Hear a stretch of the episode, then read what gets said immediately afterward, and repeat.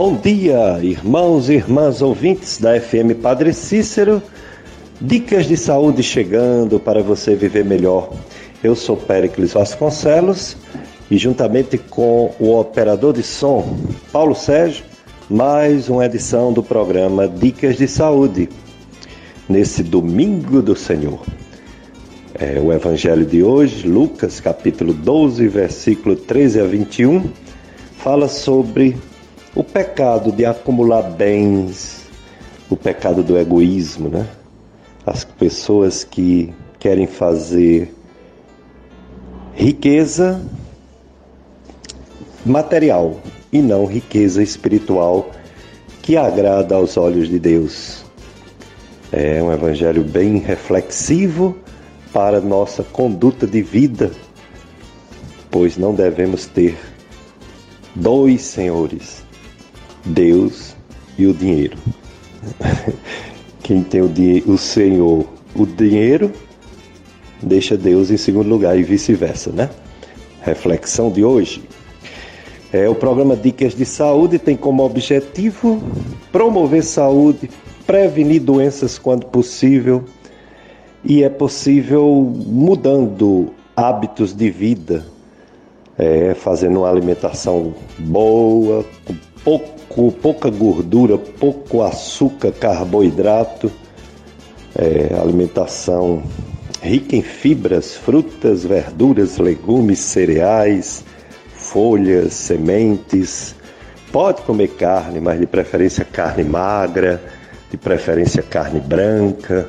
Pode comer carne vermelha, mas não muito gordurosa, etc. Não se entregar aos vícios, o fumo, o álcool em excesso e outras drogas, né? Infelizmente, mais um domingo sem a nossa live de Facebook. Vamos ver se no próximo mês, hoje é o último dia do mês de julho, vamos ver se em agosto a gente volta com a nossa live de Facebook. O programa Dicas de Saúde é gravado e ele é apresentado por o site do radialista Tony Santos. Tony Santos tem o site clubesintonia.com. Nesse site, clubesintonia.com, tem o link com os quatro últimos programas Dicas de Saúde para você ouvir em outro momento. Tem também nossas redes sociais de YouTube. No YouTube tem os podcasts. Tem o podcast Gastroclínica Vasconcelos e o podcast Dicas de Saúde, para você também ouvir este programa e outros em outro momento, indicar para alguma pessoa, certo? É, hoje nós vamos ter duas entrevistas.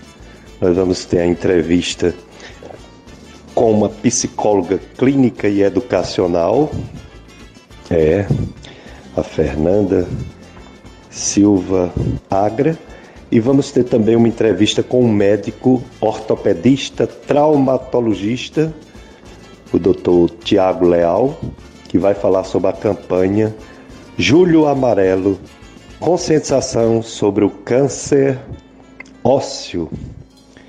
Duas entrevistas interessantes hoje no Dicas de Saúde aqui da sua FM Padre Cícero, a rádio que educa e evangeliza.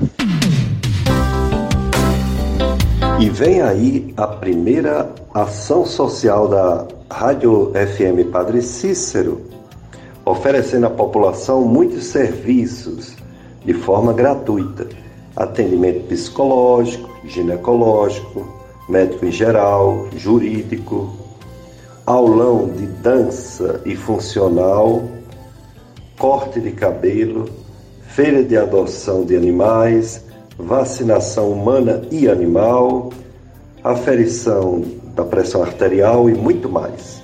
A primeira ação social da Rádio FM Padre Cícero acontecerá no dia 20 de agosto, um sábado, a partir das 13 horas, uma da tarde, em frente ao Santuário Sagrado Coração de Jesus, aqui, Salesianos, né? Participe de forma gratuita. Mais informações Acesse as nossas redes sociais Instagram, arroba FM Padre Cícero e Facebook FM Padre Cícero é, através também do contato do WhatsApp 3512 2000. É a ação social da FM Padre Cícero no dia 20 de agosto. Bom dia, Fernanda Lima Luna Agra, psicóloga que trabalha com psicologia clínica e educacional. Muito obrigado, Fernanda Agra, por ter atendido o nosso convite. Está aqui na FM Padre Cícero, no programa Dicas de Saúde, para falar sobre psicologia principalmente nessa sua área de atuação, a psicologia clínica e a educacional. Qual a diferença desse trabalho de psicologia clínica e dessa psicologia educacional? Nos fale como você trabalha essas duas vertentes da psicologia, a clínica e a educacional. Bom dia, é um prazer estar participando do programa Dicas de Saúde com o Dr. Péricles Vasconcelos, programa que sempre contribui com o bem-estar e com a saúde né, dos ouvintes. E hoje nós vamos tratar sobre saúde mental, sobre psicologia clínica, psicologia educacional. Bem, doutor Pérez, a psicologia é uma ciência que possui vários campos de atuação, como a psicologia clínica, educacional, a social, a psicologia comunitária, jurídica, hospitalar, a escolar, vários campos onde o psicólogo pode estar inserido para né, atuar. Sem falar também da organizacional. A gente às vezes costuma é, colocar aqui, né, onde há pessoas, há possibilidades de o psicólogo ou a psicóloga atuar. Ultimamente, eu venho atuando com a psicologia clínica e educacional, também já atuei com organizacional e atuo também em alguns processos envolvendo aí a questão de recrutamento e seleção, treinamento e desenvolvimento de pessoas, mas minha ênfase está sendo né, a clínica e a psicologia educacional.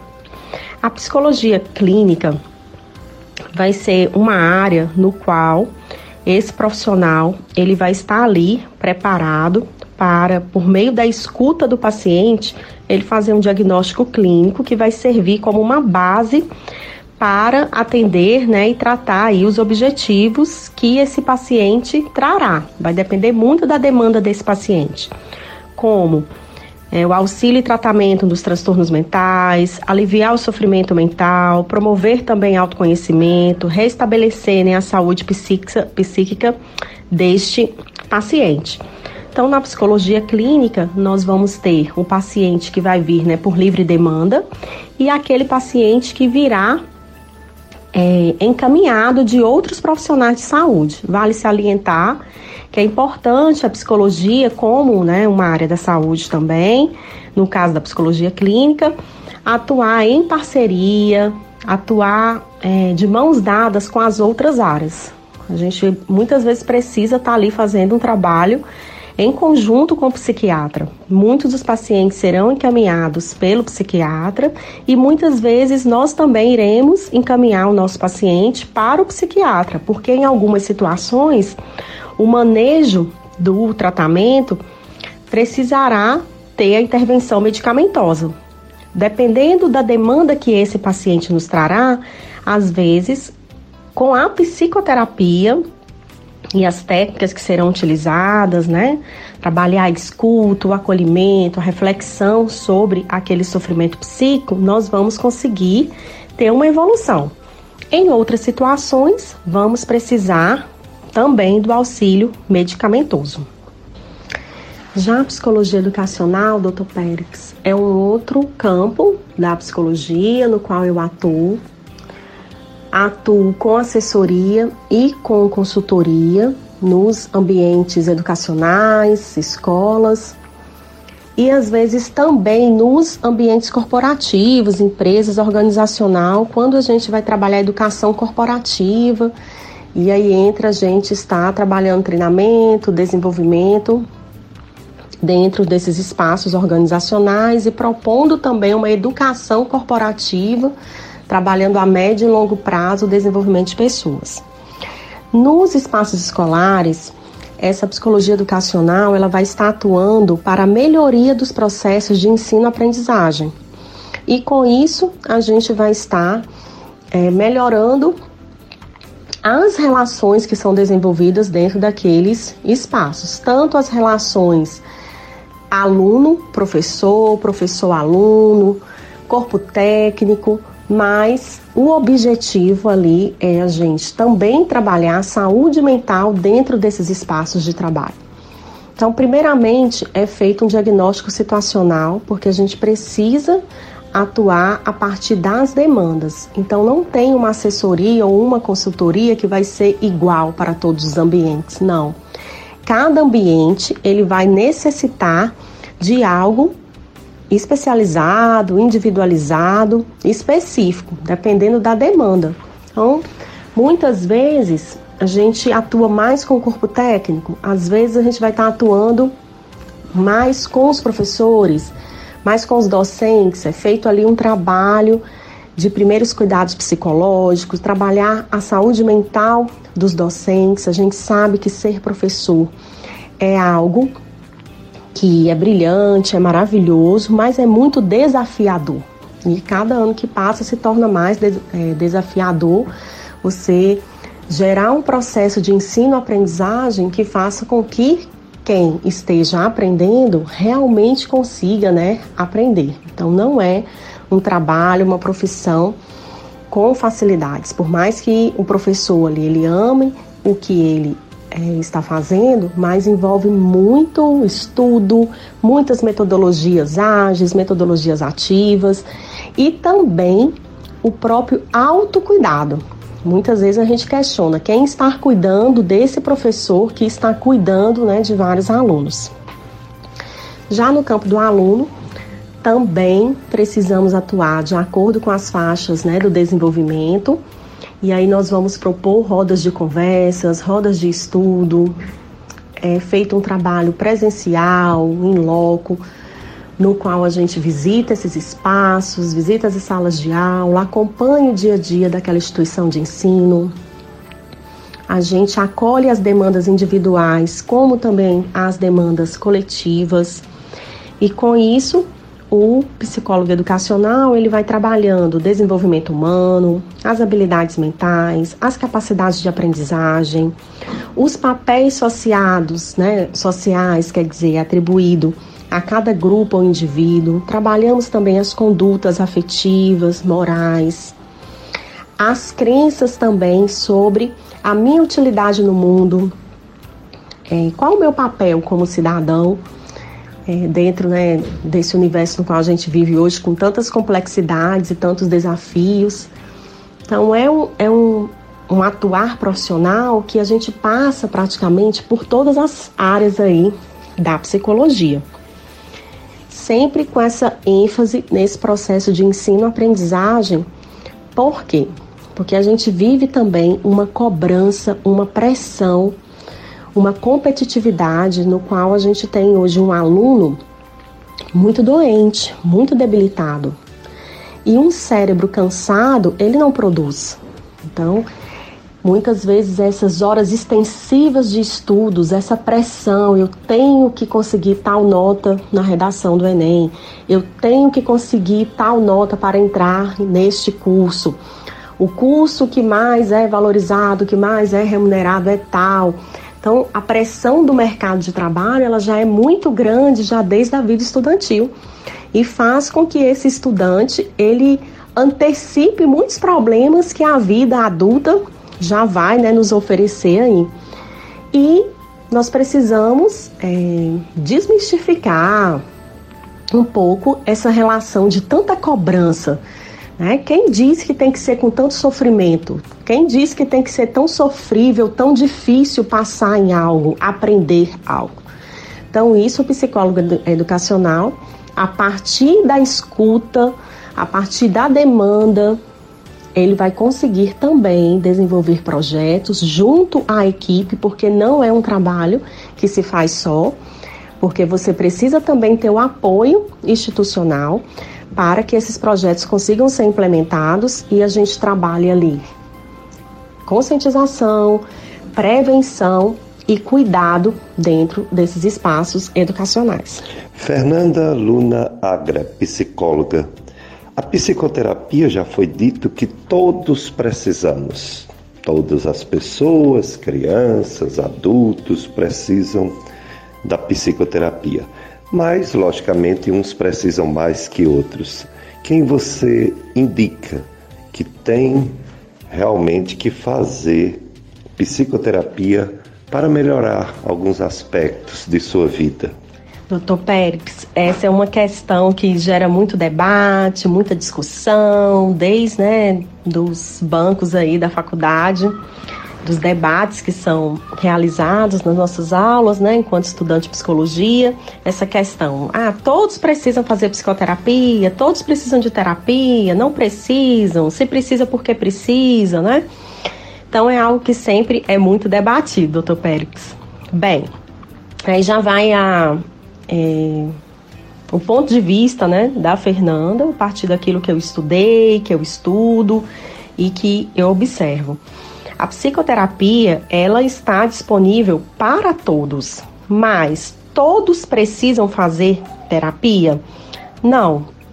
Eu não julgo assim que todos precisam, né, fazer terapia é, a maioria das pessoas que vão buscar um processo psicoterápico é porque ela às vezes ela não está conseguindo lidar né, com o próprio sofrimento. Não vai ter assim um perfil de quem deve ir ou não a um processo psicoterápico. Uns vão se adaptar à psicoterapia, outros também não vão. Eu até costumo dizer quando eu tenho a minha primeira consulta com o meu paciente, que assim, o processo psicoterápico, a gente às vezes precisa de uma, duas, três, aí até quatro sessões para você ir se adaptando. Muitos nunca tiveram acesso, não sabe como é estar naquele ambiente, conversar sobre sua vida, sobre suas dificuldades, suas angústias, sobre aquilo que é mais íntimo, que muitas vezes você não consegue expressar, não é fácil. Então é necessário também que o paciente, ele pouco a pouco, ele vá se percebendo dentro daquele processo. Existe também a transferência entre o profissional e o paciente. É necessário sim que tenha uma sintonia entre o profissional e o paciente para que aquele paciente ele se sinta acolhido e também, é, como eu posso colocar, ele esteja à vontade para colocar né, suas demandas. Então, assim, às vezes a pessoa ela está num intenso sofrimento emocional que ele vai precisar buscar né, apoio de um psicólogo para entender melhor o que está acontecendo e também aprender a lidar com isso. Mas é importante a gente compreender que a terapia ela não precisa ser assim um processo só para quem ah, tá com de repente um problema mental, um transtorno mental. A gente ainda tem muitos é, preconceitos, paradigmas, né, sobre essas questões. Ah, para que eu vou buscar um psicólogo? Eu posso falar com um amigo, eu posso falar com uma outra pessoa, ou então eu com meus amigos, numa mesa de bar e tal, mas a gente até coloca assim, que tem alguns processos que eles podem ser terapêuticos, mas não é um processo psicoterápico. Então, assim, né, tentando ser até mais objetiva, doutor Pérez é, o processo psicoterápico. Muitos eles vão buscar a terapia por livre demanda, vão buscar ali um psicólogo, vão pesquisar sobre um psicólogo nas redes sociais ou sobre ou a partir da indicação de alguém. Uns vão a partir de indicação médica, passa por um médico, um clínico geral, um cardiologista, um ginecologista, o próprio psiquiatra, e aí é indicado processo psicoterápico, às vezes nas nossas relações de trabalho, ou alguém fala, nossa, fulano, você está precisando procurar um psicólogo.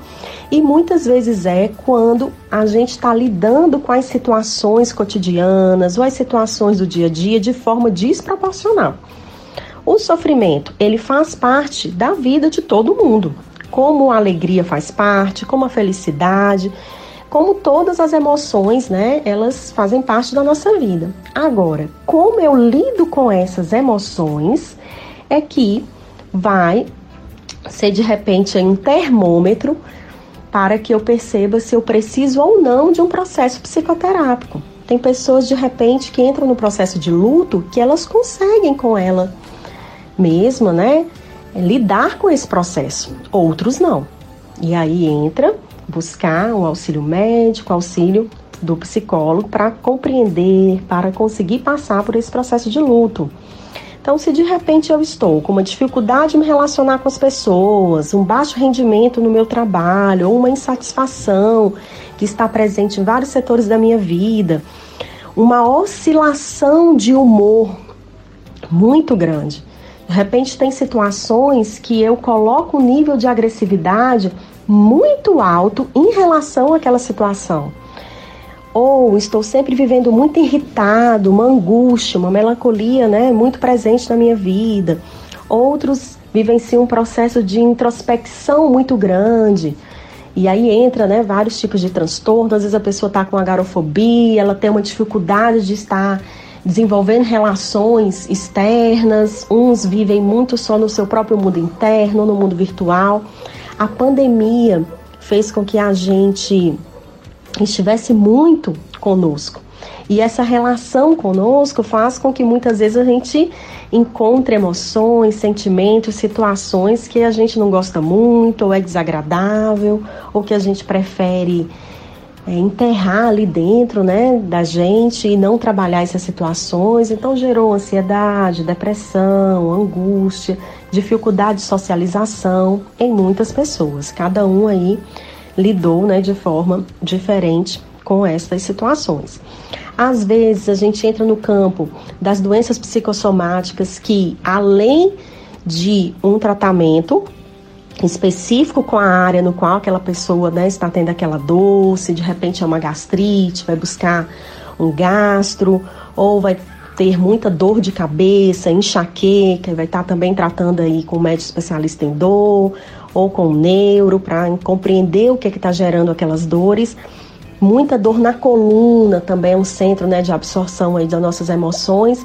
Muitas vezes vai ser necessário você estar sendo acompanhado com um profissional de saúde, com o um médico daquela área no qual você está sentindo aquela dor e também trabalhar suas emoções com o psicólogo ou também estar sendo acompanhado com o psiquiatra. Então, a gente atua de forma muito holística, que é até o nome da clínica no qual eu atuo, né? Clínica Holística de Tratamento da Dor, porque nós somos um todo.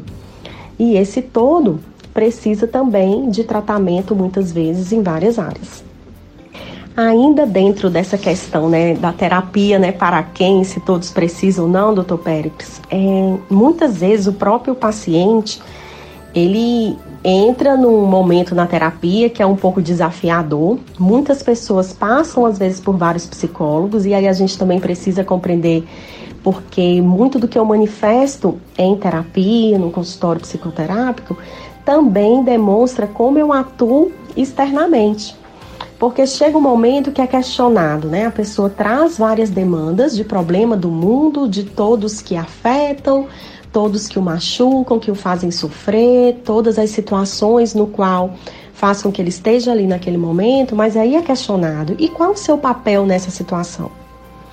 Qual a sua função nessa situação? Que aí a gente vai trabalhar a questão da autorresponsabilidade, que não é algo fácil de se trabalhar para alguns.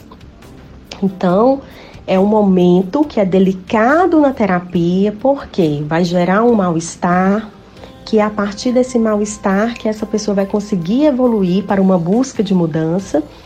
É um processo que às vezes é longo, é difícil, mas é necessário, porque a mudança de comportamento, ela é possível? É, mas envolve você perceber que precisa mudar algo, melhorar algo e envolve também muito de si, então, o trabalho do psicólogo, ele, ele é em conjunto, é paciente e psicólogo, é o profissional e o paciente que vão estar juntos ali.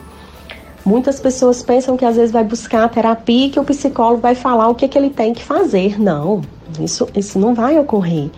A própria pessoa, a partir da sua fala, a partir das técnicas que serão utilizadas, ela vai começar a refletir sobre algo, sobre sua atuação, sobre suas emoções, como anda suas relações, o porquê de de repente algumas situações sempre se repetir. E aí entra qual o meu papel nessa situação? E é uma pergunta que muitas vezes gera inquietação e que às vezes também a gente não consegue sustentar. Por isso que é um trabalho que muitas vezes é longo. Não tem como às vezes a gente falar assim, ah, com cinco sessões, dez sessões, oito sessões a gente termina um processo psicoterápico. Não, isso vai depender muito da demanda de cada paciente. E assim, né, eu coloco aqui a terapia, ela é um espaço de escuta, mas ela também não é a sessão de desabafo. É, é um local no qual você vai trabalhar com as suas certezas e incertezas. Então, quando a gente coloca assim, ah, é um espaço de acolhimento, é, é um espaço no qual você vai ser acolhido e não julgado, mas você vai refletir sobre aquilo que você está colocando. Dicas de saúde. Dicas de Saúde FM Padre Cícero. Eu sou Péricles Vasconcelos, médico clínico, gastroenterologista, médico que estuda as doenças do aparelho digestivo. E estou com o operador de som, Paulo Sérgio, em mais uma edição do nosso programa. Nesse domingo do Senhor, nove horas a missa, Santuário do Sagrado Coração de Jesus transmitido pela Rádio Padre Cícero. É, toda programação para você, amigo, amigo, ouvinte dessa emissora que educa e evangeliza. Nessa primeira parte do nosso programa, estamos entrevistando a psicóloga Fernanda Agra. Ela está falando sobre psicologia clínica e educacional. Vamos voltar para a nossa entrevista com a psicóloga Fernanda Agra. Doutora Fernanda Luna Agra, existe a síndrome de burnout. Aquelas pessoas que no trabalho se esgotam e até adoecem. Sua saúde mental é abalada por causa do peso do próprio trabalho, das circunstâncias né, do trabalho. É, como você trata, como você orienta as pessoas que estão passando por esse problema no trabalho? Doutor Pérez, agora nós vamos dialogar né, sobre um, um tema que é muito relevante, está sendo bastante comentado. E a síndrome de burnout, esse termo, ele é de origem inglesa e é algo que, se a gente for parar para refletir, muitos de nós já passamos ou vamos passar. É uma temática que envolve uma reflexão sobre os atuais modos de produção, sobre o mercado de trabalho, sobre a atuação profissional, sobre como a nossa vida, em muitas ocasiões ou em algumas profissões, a vida da pessoa só é trabalhar, ela vive para trabalhar Sempre quando se questiona, está fazendo o quê? Estou trabalhando.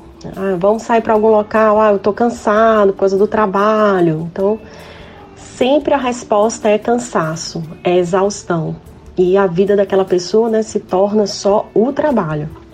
Então, é, a síndrome de um burnout ela representa algo que deixou de funcionar por exaustão de energia.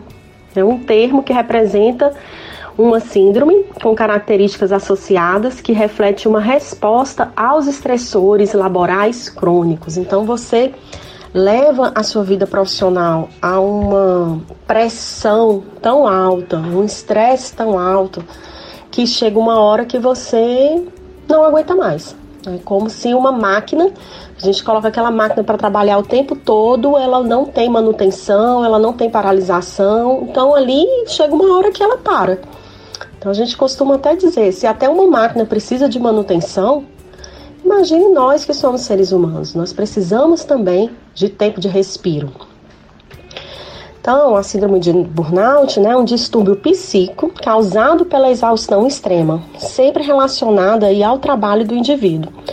Essa condição ela também pode ser conhecida ou chamada né, de síndrome de esgotamento profissional, afeta aí quase todas as facetas, as áreas da vida né, de um indivíduo. E, como eu coloquei, é resultado direto do acúmulo excessivo de estresse, tensão emocional e de trabalho, e é bastante comum em algumas classes profissionais. Então, professores, profissionais de saúde, policiais, bancários, atendentes de telemarketing, são é, algumas das profissões, dentre inúmeras, que estão aí no topo da síndrome de burnout. Então, geralmente, é, a gente começa a perceber alguns sintomas que, quando a gente não vai perceber, o outro vai perceber pelo nosso esgotamento mental, pela forma como a gente vai externar nossas emoções de forma desproporcional. Então a gente começa a ter um cansaço mental e físico excessivo, dores musculares, distúrbios respiratórios, imunodeficiência, a nossa imunidade baixa muito, transtornos cardiovasculares, às vezes a gente acha que está infartando o tempo todo, né? É sempre uma aceleração.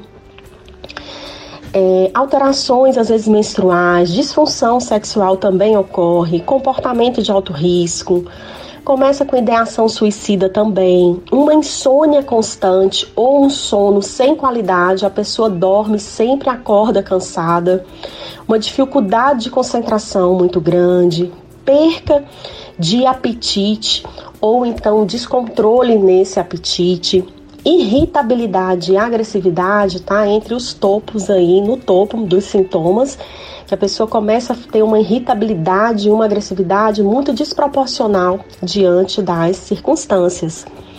Lapsos de memória, você está conversando e esquece o que estava falando. Deixou algo no local, não sabe aonde deixou. Então você começa a ter sempre esquecimento. Uma baixa autoestima, um desânimo e empatia você coloca toda a sua energia só para aquela função, aquele trabalho, então nas outras áreas da sua vida você está sempre com um desânimo, um cansaço, a vontade de não fazer nada. Dores de cabeça, enxaqueca também é muito constante. Uma negatividade também ocorre, sentimentos às vezes de insegurança, de fracasso, porque a gente vê é, muitas vezes, aí eu vou colocar contextos, né? As redes sociais são excelentes por várias circunstâncias, mas como tudo, tem um lado bom e tem um lado ruim. E nisso, você vê ali de repente na rede social o outro sempre né, mostrando o glamour, sempre mostrando o lado do sucesso e não mostrando também as dificuldades, é, o outro lado, que se faz para conseguir também. O sucesso é medido muito como o, a sua ascensão material e não como qualidade de vida. E você que de repente trabalha tanto, se estressa tanto, se dedica tanto, dorme pouco, você não consegue ter esse sucesso que é imposto pela sociedade muitas vezes, então você começa a ter um sentimento de fracasso, de insegurança, de derrota, que todos conseguem e você não. Outro sintoma presente é o isolamento social, como você também só vive do trabalho, quando você chega do trabalho você quer ficar sozinho, ou deitar numa cama, ou só passando a tela, né? No celular, não quer ouvir ninguém, não quer falar com ninguém, tomar remédios para dormir, não ter um sono com qualidade. Pressão alta e muitas vezes também uma tristeza, né? Muito excessiva, doutor Pérez. Então, esses são os sintomas, coloquei aí vários que a gente pode estar percebendo, é, fazendo uma auto-reflexão, como é que está a minha vida, por como estão meus comportamentos, como é que eu estou. Vale a pena ouvir também a nossa rede é, afetiva, as pessoas que estão né, conosco, porque às vezes esta situação vai ser percebida por quem está convivendo conosco, ou nas nossas relações pessoais ou nas nossas relações profissionais.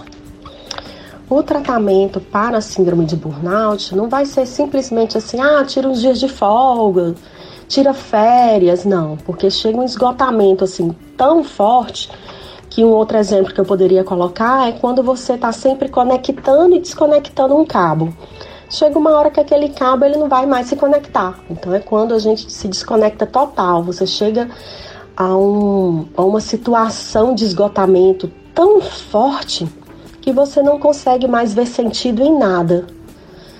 Nada mais tem sentido. Então, primeiramente, a gente precisa que esse paciente reconheça que precisa ajuda para superar essas dificuldades de enfrentamento né, deste momento que ele está vivenciando.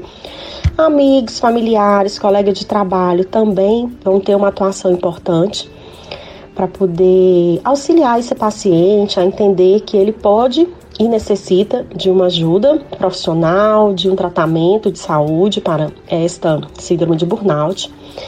E os profissionais envolvidos nisso vai ser o psicólogo e o psiquiatra, para realizar um diagnóstico dessa síndrome a partir do diálogo. A gente vai precisar escutar a análise do histórico desse paciente, histórico de vida desse paciente, histórico profissional, os seus relatos, a relação que ele desenvolveu com o trabalho, também sobre a sua relação profissional, sobre é, instalação de esperança ou não, e dependendo do que eles né, já desenvolveu ou do estágio que esteja essa síndrome de burnout, às vezes vai ter que é, entrar com medicação para tratar algum dos sintomas, terapia processo psicoterápico vai ser muito importante. Muitas vezes as pessoas que são acometidas com a síndrome de burnout, ela vai assim refletir sobre a sua questão profissional, seu percurso profissional. Uns vão entrar em transição de carreira, outros vão repensar essa profissão. Será que é isso mesmo que eu tenho, que eu quero? Alguns, infelizmente, não conseguem, porque não é simplesmente parar, porque as nossas contas não param. Aí entra essas reflexões, né? Assim, a vida é só trabalhar, trabalhar, trabalhar? Não, o ócio também é importante, como eu coloquei é, em outro momento da entrevista. O nosso cérebro, para ser criativo, para ser inovador, para atuar e devolver uma proposta assertiva né, de trabalho, ele precisa estar tá descansado, ele precisa estar tá bem. Então, uma pessoa que está esgotada mentalmente, ela não consegue ser inovadora, ela não consegue estar ali produzindo né, com qualidade. E muitas vezes a vida da pessoa ela se divide em três tarefas ou três funções: é a fazer, feito e não feito. Então você começa sempre a estar com a vida assim: o que que eu estou fazendo, o que que ainda tem que fazer, o que que já foi feito, é a próxima meta. E não é só isso a vida. A gente sabe que os processos profissionais são importantes, nós precisamos né, de renda para pagar nossas contas. Hoje eu coloco até mais até para sobreviver, né? Dentro dos contextos que estamos, mas é, a gente precisa rever. E não é um contexto a ser revisto somente para o profissional, para as, entidades de trabalho também, os ambientes de trabalho também. Rever como está sendo colocado as é, condições laborais. Dentre aí, é, a temática do Topérix de prevenção à síndrome de burnout, o melhor tratamento é evitar que a gente chegue a esta situação. Mas, para que a gente evite isso, como eu coloquei, a gente precisa também rever as nossas condições de trabalho. Mas o que, é que eu posso fazer ao âmbito né, do indivíduo? fazer momentos de pausa no nosso laborar. É, quem trabalha muito remotamente, às vezes a gente muito tempo sentado, dor na coluna, né? Ou seja, na cervical, torácica ou lombar, precisa fazer algum alongamento, dar pequenas pausas. Lembrar que você precisa cuidar de si. A gente precisa reservar alguns pequenos momentos de lazer e de descanso. Incluir atividade física no dia a dia também é muito importante para a nossa saúde física e mental. É, ouvir, dialogar, porque com a síndrome de burnout, muitas vezes a gente é, leva a um isolamento social e a gente perde muito a nossa qualidade de se socializar. A gente começa a ter relações muito simplórias no se relacionar com as pessoas, né? Oi, como vai? Tudo bem? Tudo muito sem aprofundamento. Então é importante, né, socializar-se também, conversar, né, com as pessoas e buscar ajuda profissional, buscar psicoterapia, buscar um psiquiatra, buscar um auxílio na área da saúde, se você perceber que algo assim já está fugindo do controle, que você não está conseguindo lidar com esta situação.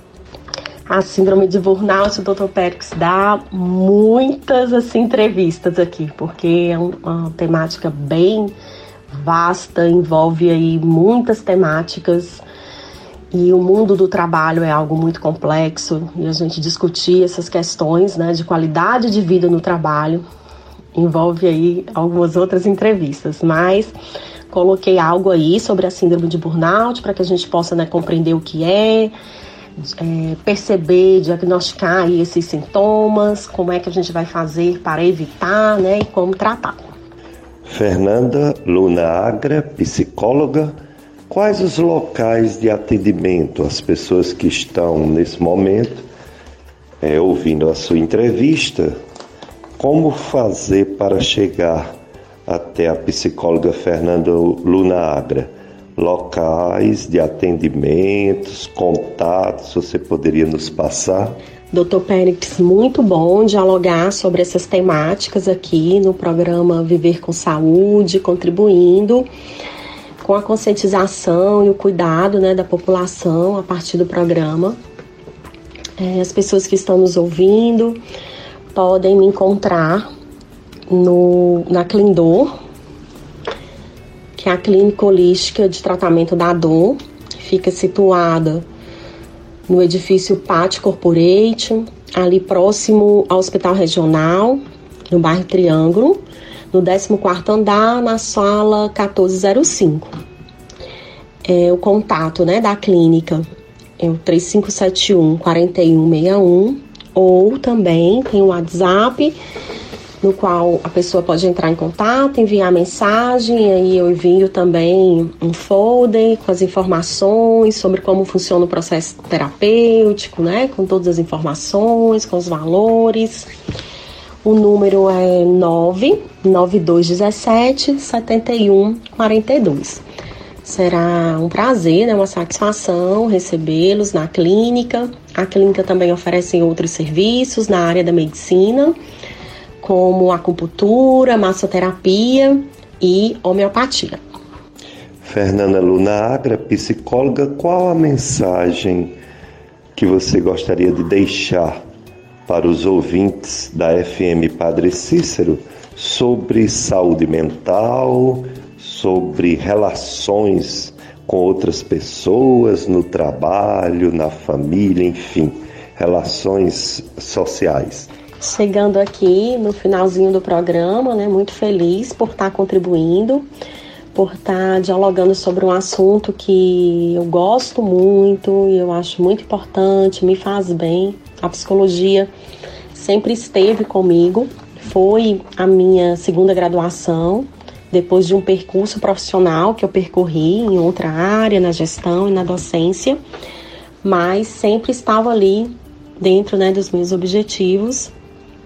Então foi assim, é uma, foi é uma escolha profissional que eu abraço com muito carinho, com muita responsabilidade, né, e com muita ética, doutor Périx.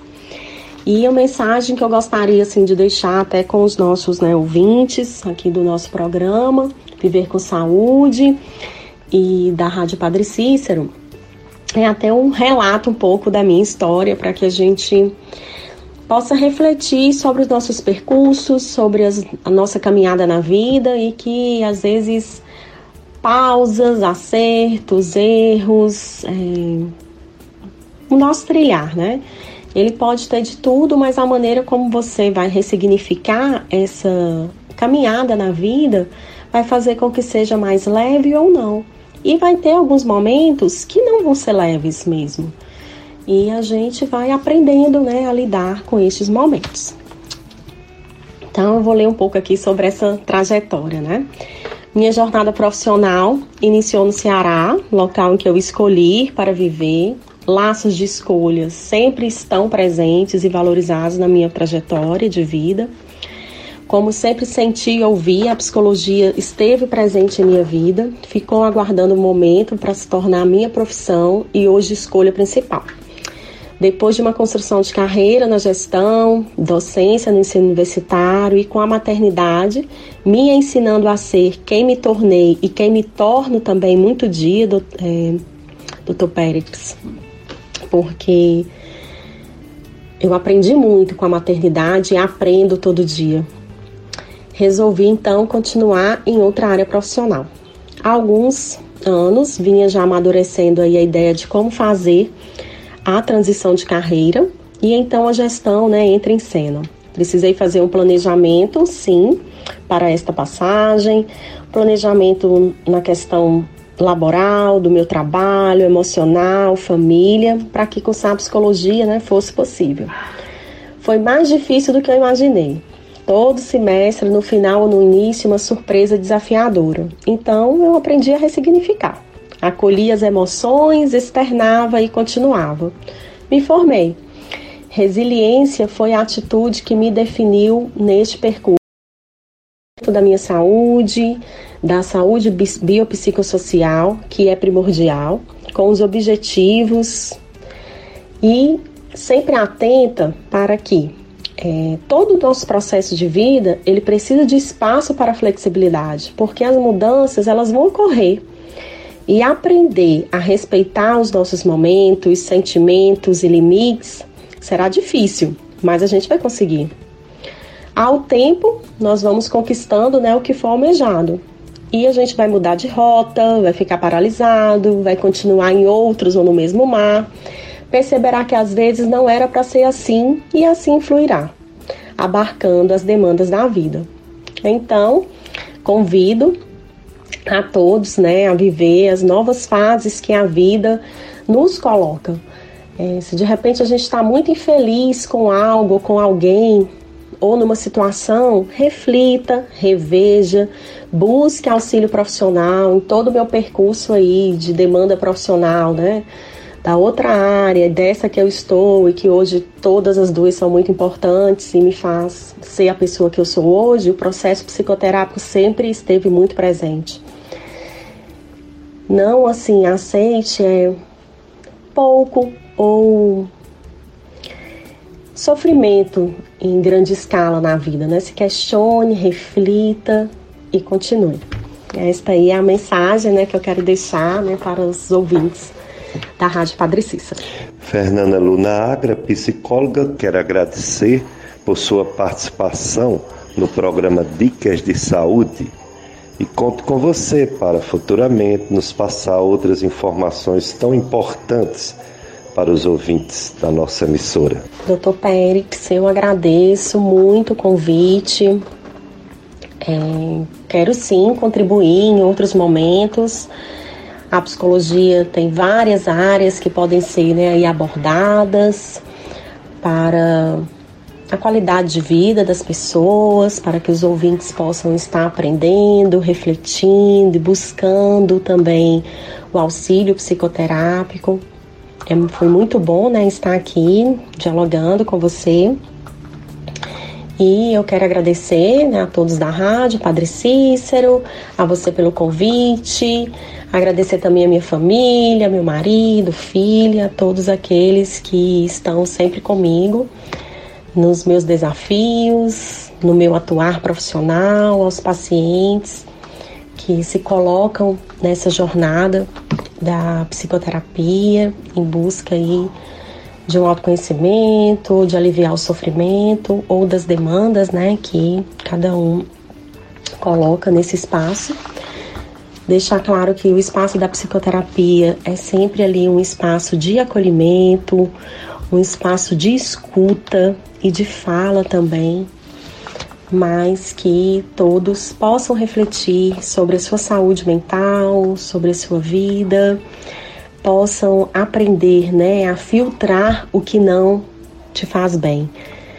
É muito importante a gente aprender né, a, a, a, filtrar. Muitas coisas não nos fazem bem e a gente fica carregando essas bagagens, esses pesos Vamos aprender né, a filtrar aquilo que não nos faz bem e os pesos desnecessários. Dicas de saúde. Dicas de saúde.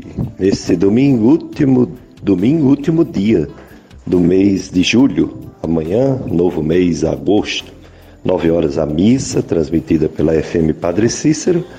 Agradecer mais uma vez a psicóloga Fernanda Lima Luna Agra.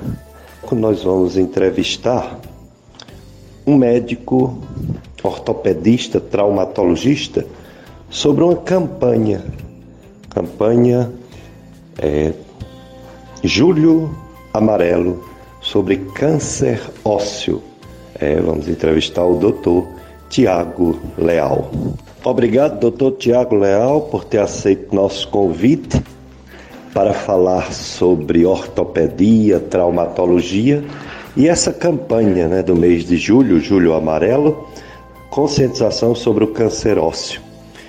Doutor Tiago Leal, o câncer ósseo não é comum, é raro, né? Mas também não é tão raro que a estimativa de mais de 2.500 casos por ano assusta, né? O que leva uma pessoa a ter um câncer ósseo? O que essa pessoa pode sentir para procurar logo ajuda? Ou ele é muito escondido, assim, não dá sintomas? Como descobrir o câncer ósseo e quais são as coisas que se parecem, ou seja, diagnóstico diferencial, para no final das contas, se Deus quiser, não ser câncer ósseo, ser alguma outra doença tratável Bom dia, doutor Félix. Bom dia aos ouvintes da FM Padre Cícero. É, vamos falar sobre esse assunto que tem grande importância, né? Além de outros assuntos é, relevantes da traumatologia. É, o câncer ósseo ele é raro, de, de certa forma, né? Ele representa somente 1% de todos os tumores diagnosticados, sendo que os tumores malignos eles têm uma incidência de cerca de 10 casos novos para cada 1 milhão de habitantes. Então, se você considerar uma população como essa do Cariri, né, vai ter cerca de 5 casos juntando todo o, o nosso triângulo do Carajubá a cada ano, né? Então é uma incidência muito baixa. É, a sintomatologia do câncer ósseo ela pode variar de sintomas exuberantes, como febre, dor, derrame articular, ou seja, aquela água no joelho, é, tumoração, né, vermelhidão na pele, até não ter nenhum sintoma. É, mas é importante frisar que é, nem todas essas sintomatologias nem, nem sempre essas sintomatologias querem dizer câncer, certo? O mais correto é que quase nunca elas querem dizer que é câncer, querem manifestar essa doença. Então, a pessoa que tem algum desses sintomas não se assuste, não precisa não precisa sair correndo para o médico para fazer uma avaliação urgente com esse medo, certo? Então, o grande, a grande utilidade dessa entrevista é desmistificar essa doença, né? A gente já tem uma, uma estimativa hoje em dia de que 50 a 70% dos cânceres malignos eles são tratáveis tanto cirurgicamente como clinicamente. Isso nos dá uma, uma melhor perspectiva do que existia antigamente. Doutor Tiago Leal, o, o câncer ósseo é, descoberto, ele tem um tratamento. Esse tratamento é sempre cirúrgico, tem outras formas de tratar o câncer ósseo. E quais os resultados esperados? A gente chama de prognóstico, né? Depende do tempo que foi descoberto, depende do avanço da própria doença. O que se espera de uma pessoa que vai fazer um tratamento de câncer ósseo? Bem, como tinha falado, 50 a 70% dos cânceres ósseos malignos, eles vão ter resolutividade total, ou seja, o paciente vai se livrar 100% do câncer. Existem aqueles outros cânceres que são os metastáticos, são os cânceres que vêm provenientes de outros cânceres primários, como câncer de mama, câncer de próstata, câncer de pulmão, rim, tireoide, são os que mais jogam tumorações para os ossos. E esses aí a gente não vai procurar tratar diretamente essas metástases e somente a consequência delas, a fratura que ela causa, a dor que ela causa. Já os câncer ósseos primários, a gente vai procurar retirá-los e fazer o tratamento completo em cima desse câncer, que compreendem as medidas terapêuticas, radioterapia, quimioterapia e a incisão cirúrgica, que é a retirada do câncer ou a retirada do membro acometido pelo câncer. Dr. Tiago Leal, a sua especialidade ortopedia e traumatologia. Muita gente que está sentindo dores, que tem alguns problemas nas costas, nos braços, nas pernas, nas juntas, né, nas articulações, fica em dúvida: eu procuro um reumatologista ou eu procuro um ortopedista? O que você pode orientar ao público leigo para não ter tanto essa dúvida? Qual o tipo de problema que indica que deve procurar o ortopedista e os outros problemas que deve procurar o reumatologista? Bem, doutor Pericles, o, realmente é uma pergunta bem pertinente, porque muitas vezes o paciente ele se confunde, realmente ele não sabe quem procurar. A quem ele procura diante de tal patologia, já que nós lidamos com essa questão das articulações e dos ossos, né?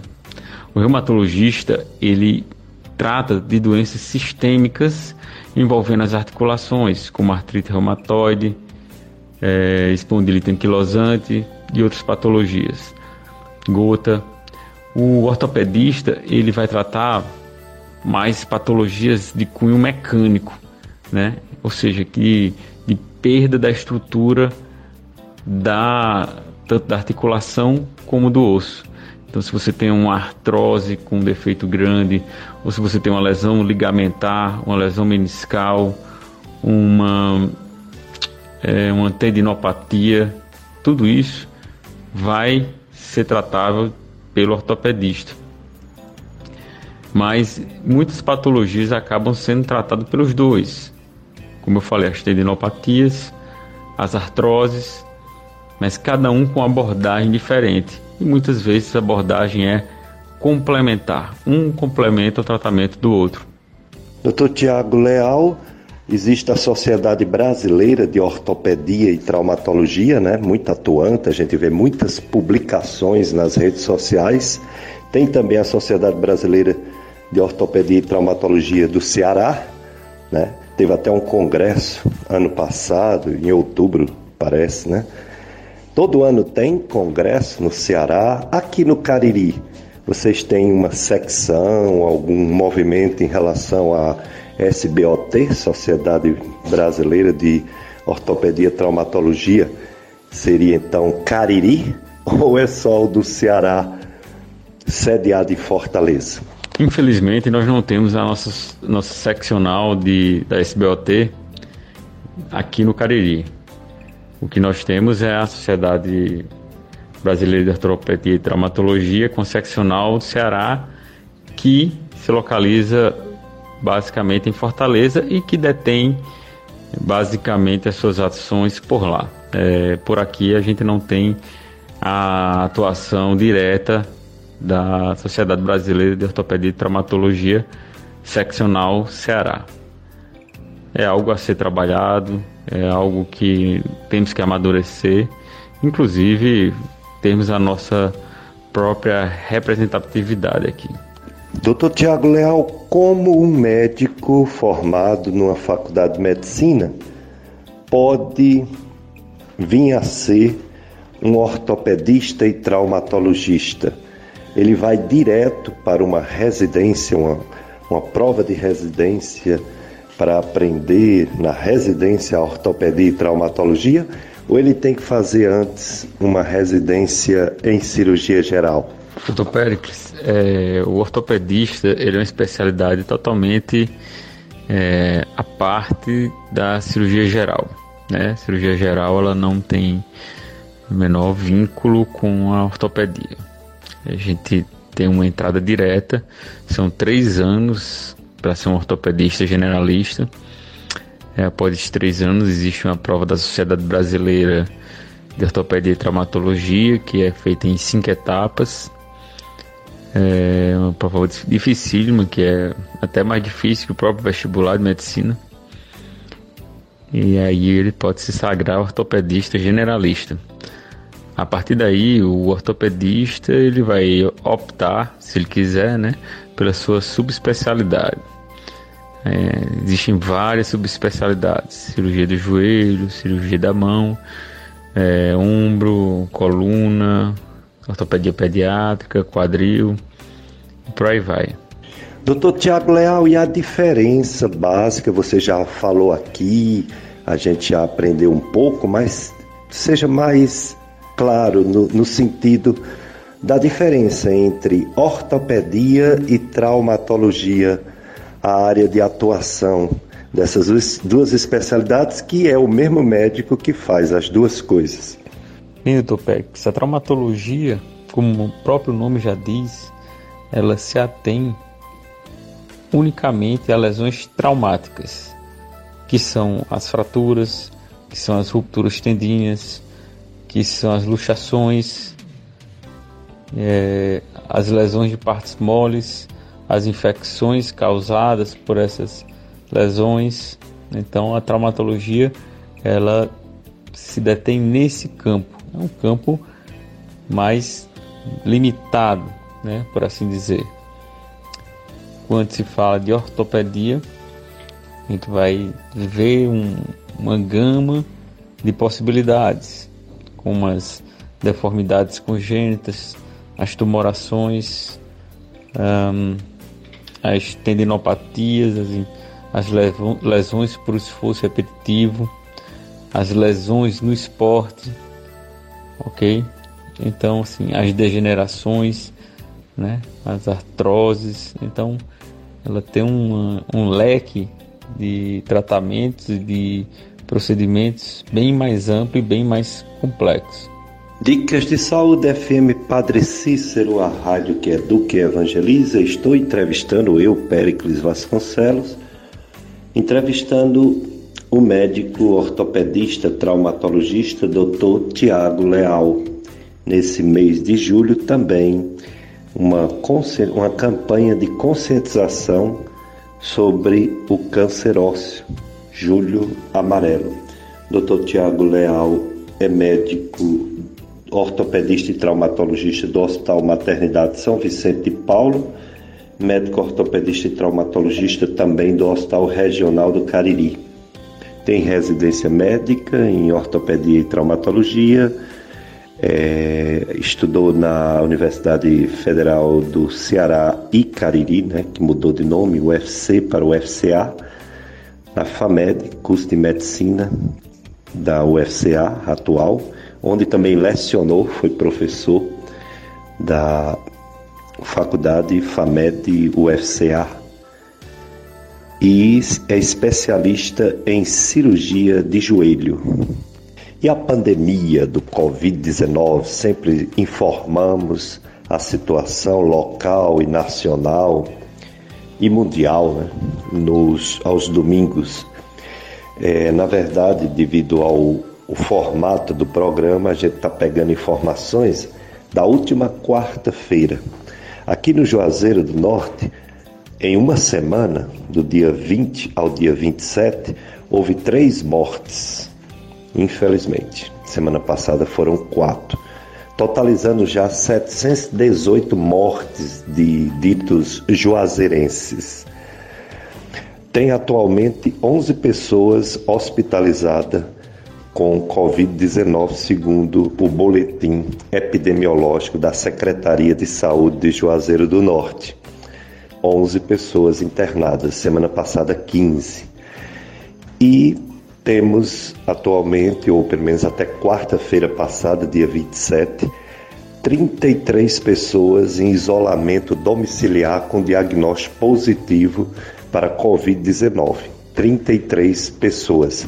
Semana passada eram 192 pessoas. Portanto, é, é, saindo da quarta onda, diminuindo a quarta onda, mas ainda com mortes na proporção de 3, 4 mortes por semana, infelizmente. E no Brasil, uma média de morte por dia de Covid-19, 227 mortes por dia no Brasil, o que dá uma pequena diminuição, 8% em relação a 15 dias atrás.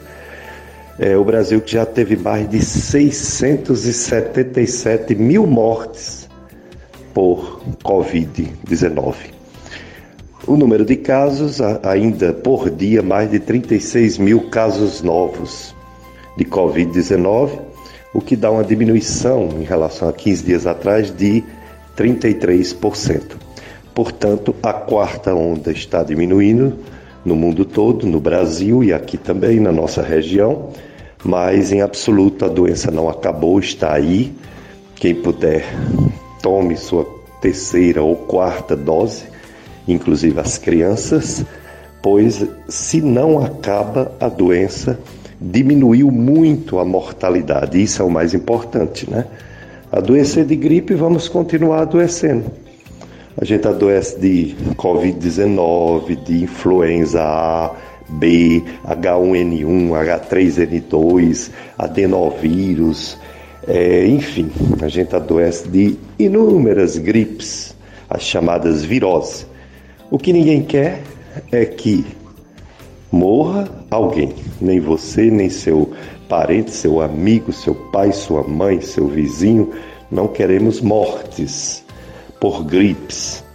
Por isso que a gente deve ter os cuidados de uso de máscara em lugares fechados, em lugares em aglomerações de pessoas, nos hospitais e clínicas, é, salas de aula, de máscara, se possível, e também evitando é, não se cuidar, né? Ter uma boa higiene sempre lavando as mãos com água, sabão ou álcool gel para diminuir o contágio dessa doença Covid-19 e de todas as outras doenças transmissíveis é, por contato, principalmente contato de vias aéreas superiores, nariz, boca e olhos. Vamos ter cuidado, pessoal. Continua muita gente, infelizmente, morrendo dessa Covid-19. Dicas de Saúde FM Padre Cícero entrevistando o médico, cirurgião, ortopedista e traumatologista Dr. Tiago Leal. É importante entrevista. Ele já esteve aqui conosco falando sobre os acidentes, ainda vai falar um pouco sobre os acidentes de trânsito, né? De carro, de motos, que está demais, e também atingindo é, pessoas né, nas ruas, nas avenidas. Doutor Tiago Leal. Sobre a traumatologia, a gente lembra, como você mesmo falou, de emergência, de acidentes, né? Acidentes principalmente de trânsito, mas pode ser acidentes domésticos, vários, né? Acidentes. Inclusive a pessoa que tem osteoporose tem mais fraturas, né? Do que quem não tem. Como está no Cariri o atendimento da traumatologia? Quais são os hospitais que fazem atendimentos dos politraumatizados, das pessoas que se acidentam gravemente, acidentes de carro, de moto? Milton Pérez, o Hospital Regional do Cariri é o carro-chefe do atendimento ao paciente politraumatizado aqui no Cariri. É, mesmo diante das instituições privadas, ele é quem detém né, o maior número de profissionais e o maior aparato 24 horas, 7 dias por semana, para atender aquele paciente que sofreu uma lesão grave. Então, é, quando um paciente tiver uma lesão realmente grave que envolva risco de vida e por politraumatismo, o lugar realmente para ser atendido é o Hospital Regional do Cariri. Outros hospitais também dispõem de uma gama de profissionais que pode dar vazão a esse atendimento na sua devida região, mas de uma forma mais limitada. A gente tem um excelente hospital, que é o Hospital, São hospital Maternidade São Vicente de Paulo, que tem que tem se equipado cada dia mais e está cada dia mais preparado para receber o pós-traumatizado. Nós temos no Crato uh, o Hospital São Raimundo, apesar de não ter um, uma equipe de cirurgia geral de prontidão lá, eles têm uma boa resolutividade em termos de traumatologia. E assim, a gente vai ficar basicamente com essas esses hospitais e esses serviços que atendem um paciente mais grave aqui na região do Cariri, envolvendo a parte de traumatologia. Doutor Tiago Leal, a ortopedia e a traumatologia, ela é uma, uma especialidade médica que pega todos os ossos né, do corpo. Seria uma espécie de ortopedia geral ou traumatologia geral. Mas os ortopedistas, traumatologistas, eles se especializam em alguma parte, né? Tem o especialista em mão, tem um especialista em pé, em joelho, inclusive você, né, especialista em cirurgia de joelho. O, o, com, como é isso? Fale sobre essa subespecialização que os ortopedistas assumem de uma determinada parte, de uma determinada cirurgia. Nos explique isso. É, hoje em dia, a tendência dos profissionais em todas as áreas médicas é de se subespecializarem para poder ter um domínio maior daquela área e tratar com mais excelência. Como se como as técnicas cirúrgicas avançam, como o conhecimento ele também avança, é, fica muito difícil para um profissional ter domínio de todas essas outras áreas é muito complicado mesmo. É, creio que hoje em dia se torna até impossível e inviável. Então, para que seja feita de uma forma plena, o profissional ele se subespecializa e acaba detendo uma grande parte do seu tempo a atender somente aquela área. Não esquecendo também que ele é um profissional traumatologista, né? Generalista também antes de ser um ortopedista especialista. E como o senhor falou, sou especialista em cirurgia do joelho. E mas nós no Cariri, né, já temos basicamente todas as especialidades atuando por aqui. Como eu falei, ortopedia pediátrica, cirurgia da mão, ombro, quadril, pé e tornozelo, então, o Cariri hoje em dia não tem nada a dever de um, grande centro. E diante disso, nós temos grandes profissionais para resolver basicamente todos os problemas ortopédicos. Doutor Tiago Leal, o nosso programa que está há 25 anos ao ar na rádio Padre Cícero, FM Padre Cícero, fala muito sobre a atividade física, que é fundamental para a saúde física e mental. Em relação à sua especialidade, ortopedia e traumatologia, fale sobre os benefícios de uma vida ativa, de muitos exercícios para manter a musculatura firme, forte e as articulações, vamos dizer assim, com mais elasticidade. Fale sobre os exercícios físicos para todos, embora haja limitações, né, conforme a idade e algumas doenças. É, atividade física é uma questão extremamente pertinente quando se fala em ortopedia e traumatologia, porque aquele paciente que opta por não fazer atividade física, eu sempre considero, sempre coloco no mesmo patamar é, que o paciente que opta por fumar. É um paciente que opta por não ter saúde mais à frente. Então eu coloco o mesmo peso de alguém que opta por fumar. Ela sabe que a saúde dela vai se deteriorar e que mais na frente ela vai ter problemas. Uma minoria acaba não tendo problemas em relação a isso, a esse hábito. Então, não praticar atividades físicas gera dor, gera dor articular, gera dor axial. Então, a gente não sabe onde o paciente vai ter dor, só sabe que ele vai ter dor. E jovem. Então, paciente jovem, quando chega ao consultório, a primeira coisa que eu pergunto é se ele faz atividade física.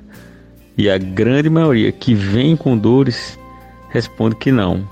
Isso já justifica isso que eu estou falando, que a atividade física ela é obrigatória. Já foi provado isso com o Covid, né? O Covid veio para mostrar a todo mundo que a atividade física não é perda de tempo e nem é somente estética. Dicas de saúde. Dicas de saúde FM Padre Cis entrevistando Dr. Tiago Leal, cirurgião, ortopedista, traumatologista. Dr. Tiago Leal, em relação a esses acidentes, infelizmente, muitos, muitos acidentes de moto, acidente de carro, bicicleta ou pedestre mesmo que se acidenta com os outros veículos ou sozinho, quedas, esporte que há quedas. O que se pode fazer? Vamos focar primeiro na parte do trânsito. Quais seriam as medidas que poderia diminuir os acidentes e as mortes no trânsito? É um tema muito polêmico e que precisa ser debatido pela nossa sociedade, porque os gastos e o que a gente tem de colapso na saúde hoje em dia se dá em sua grande parte, além da falta de investimento, a falta de, de boa vontade de nossos governantes, é pela questão da sobrecarga imposta pelos acidentes de trânsito. Nós temos hoje em dia a grande parte da, das vagas, pelo menos assim, no, quando se trata da traumatologia, grande parte das vagas ocupadas por acidentes de trânsito, principalmente motociclistas. Principalmente motociclistas, sendo eles imprudentes para com eles mesmos, né? para com os outros motociclistas e com os pedestres.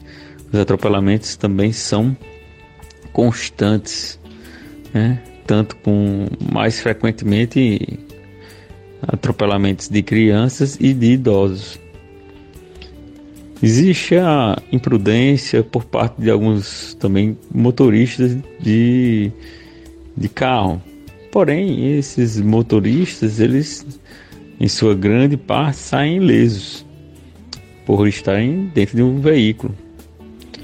Já os motociclistas, mesmo tendo a razão, são os que saem mais prejudicados. Daí eles terem consciência de que a, def a direção defensiva tem que existir, não dá para eles andarem dentro do seu direito e também fora do seu direito, né? Como é que um motociclista quer ter direito se ele atravessa uma ciclovia, entra dentro de uma ciclovia que a gente vive vendo motociclista entrando dentro de ciclovia. É um absurdo, é revoltante, né? Passando de um lado para o outro, passando por dentro de, de fazendo, fazendo retornos ilegais, né? Quebrando o patrimônio público e construindo retornos ilegais e entrando em locais que podem causar acidente tanto para ele como para outras pessoas, né? Isso é só uma parte do, dos problemas que são causados mas é, a falta de fiscalização é quem deixa isso acontecer. A falta de educação, né? É a base. Nós não temos uma boa educação de base, uma boa consciência, né, de cidadão. E depois vem a falta de fiscalização, que deixa muito disso acontecer. quando a gente tem uma blitz, por, por mais distante que seja, nós já vamos mudar o perfil do, dos acidentes naquele dia. Doutor Tiago Leal, e os acidentes relacionados às atividades físicas, ao esporte, seja esporte profissional amador, as pessoas que praticam esporte final de semana, né? E que se traumatiza muito. O que essas pessoas podem fazer para que haja menos lesões, para que haja uma prevenção de lesões mais graves, principalmente esse atleta de final de semana de uma certa idade? Muito boa pergunta, Topélix. E de grande utilidade. O atleta que pratica atividade física de forma intensa, seja futebol, seja vôlei, seja ciclismo, seja corrida, né? Ele não pode se dar o luxo de somente praticar esse tipo de atividade aeróbica, né? Que consome do seu organismo. Ele tem que fornecer substrato para esse organismo aguentar todo o impacto. E o como ele faz isso? Fortalecendo através de academia, através do Pilates, através do funcional, mas fortalecimento em academia é o mais eficaz para dar uma hipertrofia àquelas articulações e ter uma absorção de impacto causando menos lesões e dando mais estabilidade às articulações em momentos de, de precisão. Então esse é o grande o grande pulo do gato do atleta que se lesiona para o que não se lesiona. Doutor Tiago Leal, a medicina evolui muito, evolui rápido, tecnologia, exames de imagem de alta resolução. Fala um pouco sobre os exames que você utiliza para identificar bem as lesões que cada pessoa sofre para que o tratamento seja o mais próximo né, do, do ideal. Falo sobre esses exames de imagem que a cada dia parece que melhora. É, os exames de imagem eles são o nosso braço direito, né? Para o diagnóstico de grande parte das lesões. Apesar de que o exame físico ele tem extremo valor na, na traumatologia e ortopedia. O exame físico ele é imprescindível só o exame de imagem ele não tem o menor valor sem um bom exame físico. Mas cada patologia ela pede um exame, uma complexidade de imagem, né? Vamos falar das artroses de joelho, gonartroses. Para as gonartroses, a gente só precisa mesmo de uma radiografia de joelho a pé e perfil com carga. Já uma lesão ligamentar, ao nível do joelho, lesão no esporte, lesão meniscal, lesão no ligamento cruzado anterior, posterior, nós vamos precisar de uma ressonância magnética, um exame altamente complexo, com um custo mais elevado, mas que nos fornece uma grande gama de informações. Então, cada caso exige uma, uma complexidade diferente, né? A ultrassom, ela muito boa para ver tendinopatias, patologias mais superficiais, derrames articulares. A tomografia, muito boa para ver fraturas, né, complexidade da fratura, fazer um planejamento cirúrgico para lesões articulares mais graves. Então, cada uma vai ter o seu, seu nicho de atuação. Doutor Tiago Leal, ninguém gosta de cirurgia. é difícil uma pessoa dizer que até gosta de cirurgia, cirurgia sempre dá medo, né?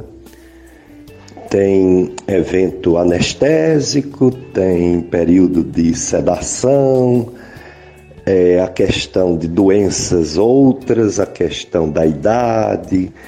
Então, o que falar sobre uma pessoa que está precisando fazer uma cirurgia ortopédica, mas ao mesmo tempo tem aquele medo, né, de cirurgia? que dizer sobre a modernidade, as cirurgias menos invasivas. Fala um pouco também sobre a artroscopia, que é uma endoscopia invasiva do joelho. É, cada dia que se passa, a ortopedia ela evolui com a grande tecnologia atrelada. É, as, as cirurgias elas tendem a cada vez serem menos invasivas, abrirem menos o paciente, serem menos cruentas, né? E aí a gente vai falar do, do carro-chefe desse tipo de cirurgia, que são as artroscopias, né? Que nós fazemos através de câmeras nas articulações, conseguimos fazer inúmeros procedimentos com grande êxito, como as suturas meniscais, meniscoplastias, osteocondroplastias, reconstruções de ligamentos cruzado anterior, posterior. Então tudo isso é feito através de artroscopia, né? Tem as artroscopias também do ombro, as do quadril estão entrando em voga mais recentemente. Tornozelo também, algumas, algumas cirurgias artroscópicas já estão sendo feitas. Então, é, tudo tende a caminhar para o que a gente chama de cirurgias minimamente invasivas. E quanto aos riscos, eles vão diminuindo também de acordo com o avançar da tecnologia. Eu creio que aqui no Cariri nós tenhamos bons ortopedistas e bons anestesistas que possam e um bom, equipa bom equipamento, né? Bom, boa retaguarda com bons leitos de TI, bons médicos nesses leitos. Então a gente tem tem uma boa as boas ferramentas, né, para conseguir uma segurança maior e fazer procedimentos sem sem riscos, né?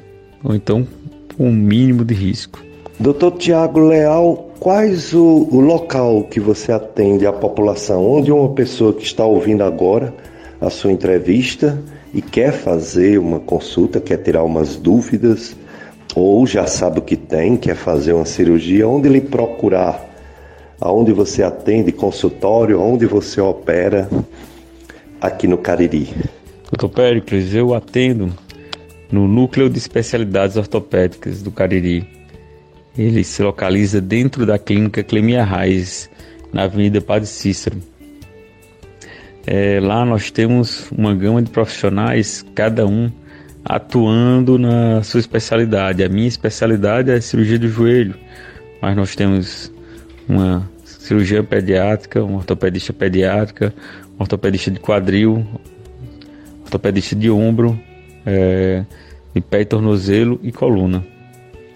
Então já contempla uma gama boa de profissionais para dar uma boa resolutividade a qualquer problema que venha aparecer.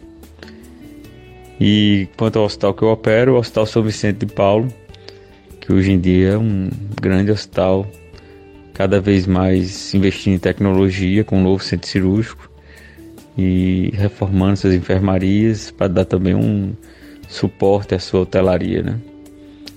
Então acho que a gente tem que procurar o que há de melhor e mais moderno e oferecer isso ao paciente. Dicas de saúde, finalizando, entrevista importantíssima com o Dr. Tiago Leal, médico ortopedista, traumatologista. Dr. Tiago Leal, suas considerações finais focando a questão da prevenção. Prevenção de lesões, prevenções de acidentes, enfim, o que dizer, você já disse muita coisa, o que complementar para os ouvintes da FM Padre Cícero sobre prevenção de lesões, de acidentes que levam a lesões para todos. Sendo bem sucinto em relação à prevenção de lesão, falo que a prevenção de lesão no esporte ela se dá com fortalecimento muscular a hipertrofia muscular. A prevenção de acidentes no trânsito se dá com a empatia ao próximo e a si mesmo, a respeitar as regras de trânsito. Somente isso. Não precisa de mais nada. Então são medidas simples, mas que, a meu ver, né, a população tem uma grande dificuldade de segui-las.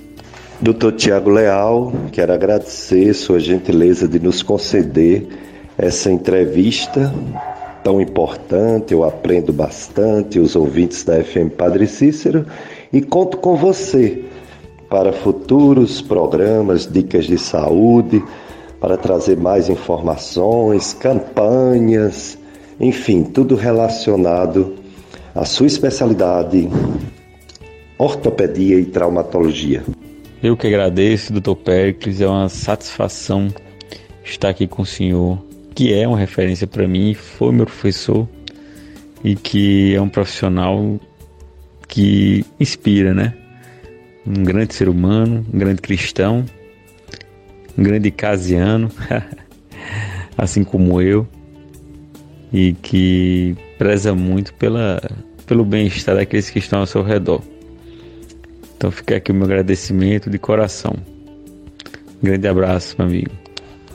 E vem aí a primeira ação social da Rádio FM Padre Cícero, oferecendo à população muitos serviços de forma gratuita: atendimento psicológico, ginecológico, médico em geral, jurídico, aulão de dança e funcional corte de cabelo, feira de adoção de animais, vacinação humana e animal, aferição da pressão arterial e muito mais.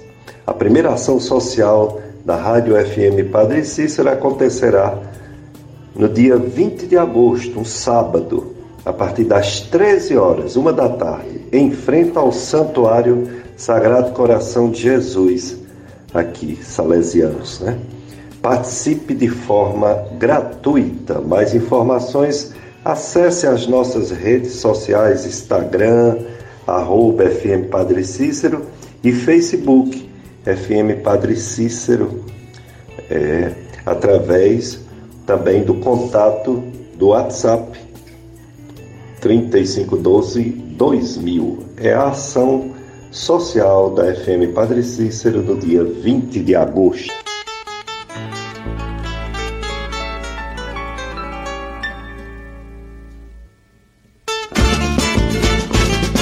Dicas de saúde chegando ao seu final na sua FM Padre Cícero, a rádio que educa e evangeliza.